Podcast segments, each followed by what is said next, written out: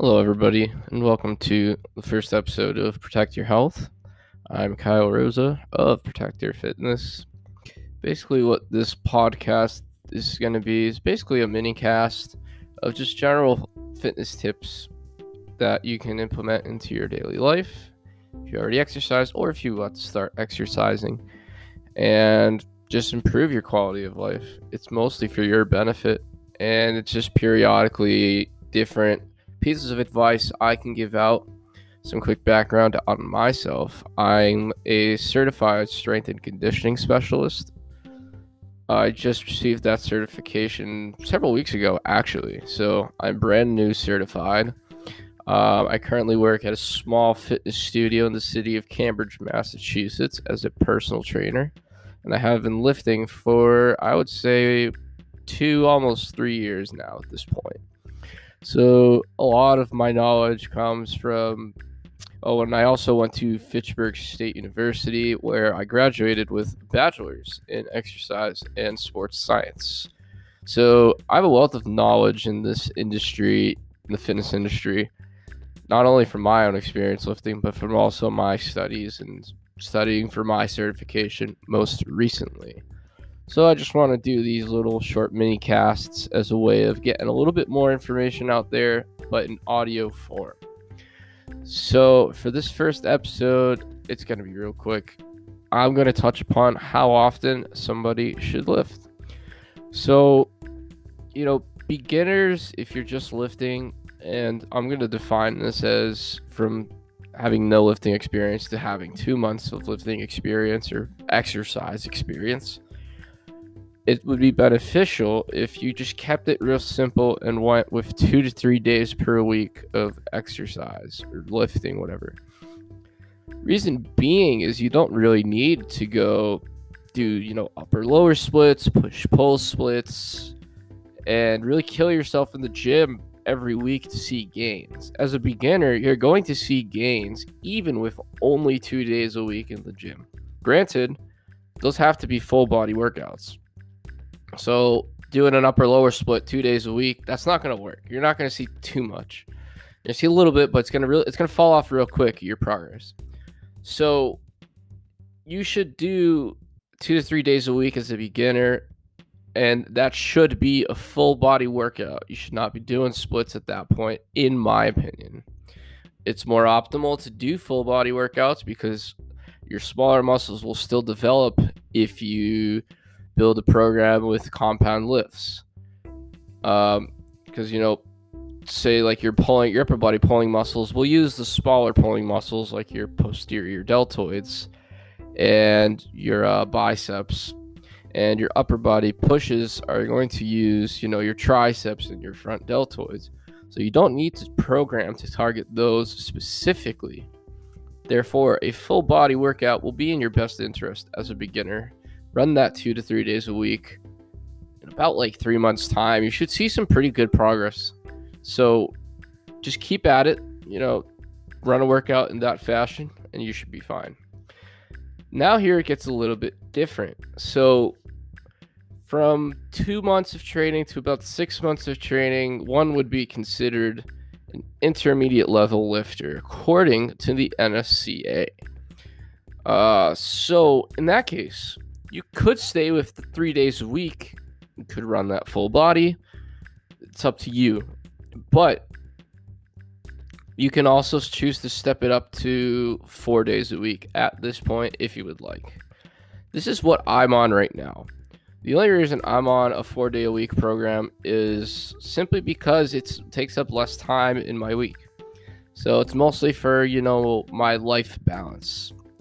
So if you're running three days a week, you can continue doing a full body work. But if you're an intermediate lifter and you try and lift two days a week on a full body program, I don't think you're going to see that much benefit. Whereas if you were to increase the frequency, even by just the one day, I do think you would see a much larger benefit in that regard.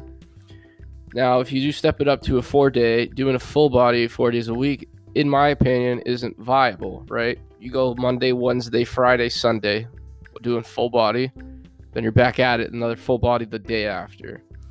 So it's at this point where you should program splits.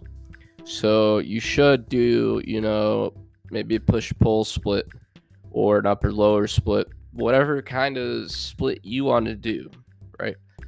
At this point, it would be wise to begin doing splits. I do splits right now. I do a push pull split.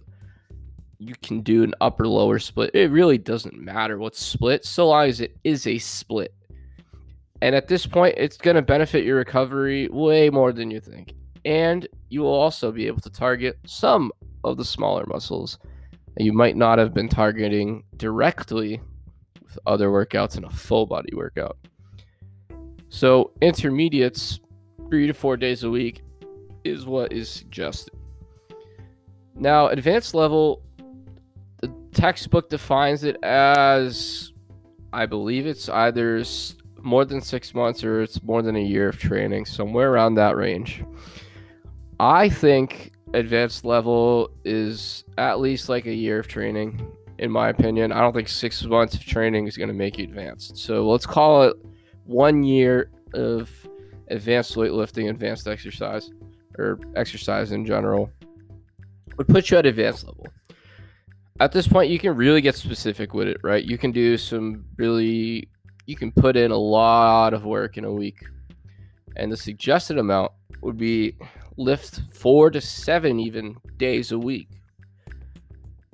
That's what's suggested by the textbook. In my opinion, I would even call it four to six. I wouldn't lift for seven days in a week. But if you are an athlete, you might have to.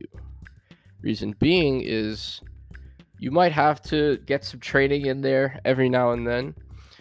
Uh, you might have to do other work specific to your sport, so you might not be able to put in that much time you know, just specifically lifting. So, seven days a week might be a little bit too much, but sometimes you might have to. So, at this point, you know you can keep your split if you're an advanced lifter. That's what I do. That's exactly why I maintain my split is because four days a week is still fine at this level. So I maintain my split. But um, I've seen different five day programs. You could do like a five day program where you hit like upper body three times in a week, lower body two times in a week, or like vice versa, lower body three times a week, upper body two times a week. That would be a five day split. Um, that provides pretty decent training volume, right? Like you you're still hitting it a good amount, at least twice a week, and that's what you need. And you're training more, right? So that's more calories burned. So if your goal is, you know, burning calories, burning fat, putting a split with an, an extra day like that is going to be in your best interest. Uh, you could do six day split as well, where you go like a push pull legs or something like that. Uh, I experimented with a push pull leg split in my experience. It was a lot of workouts. Right. And it took up a lot of my time in my life. So that's why I bumped things down to four days a week. Honestly, a seven day split, I don't even know how I would program something like a seven day split. That's, I, you know, it's suggested. So if you're, if you work with, you know, someone who actually does seven day splits or has experience doing that, like they might be able to guide you a bit better on that. I've never done a seven day split. I don't think it's viable, but you could do it. It's very possible. You just need to plan it very well, very specifically. So, advanced level lifters, four to seven days a week of lifting. That's what is suggested by the NSCA. All this stuff is by the NSCA right? Beginners two to three days a week, intermediate level three to four days a week, advanced level four to seven days a week. Beginners are defined as not having lifted to about having two months of lifting. Intermediate is defined as two months of lifting to six months of lifting. I believe advanced level is six months to a year of lifting plus. So all this comes from the National Strength and Conditioning Association. If you want more information on that, you can explore their resources as well and get more information on that. With that said, I'm going to cut this here. I hope you got something out of this that you can implement into your own daily life and you got some sort of value from this. Uh, please do follow the Protektor Fitness Instagram page. It's at P R O T E K T O R Fit on Instagram. There you'll be able to see these in post form as well as inquire about online fitness training or just get more fitness knowledge. So, with that said, I'm Kyle, and I hope you enjoyed this mini cast. Have a great day.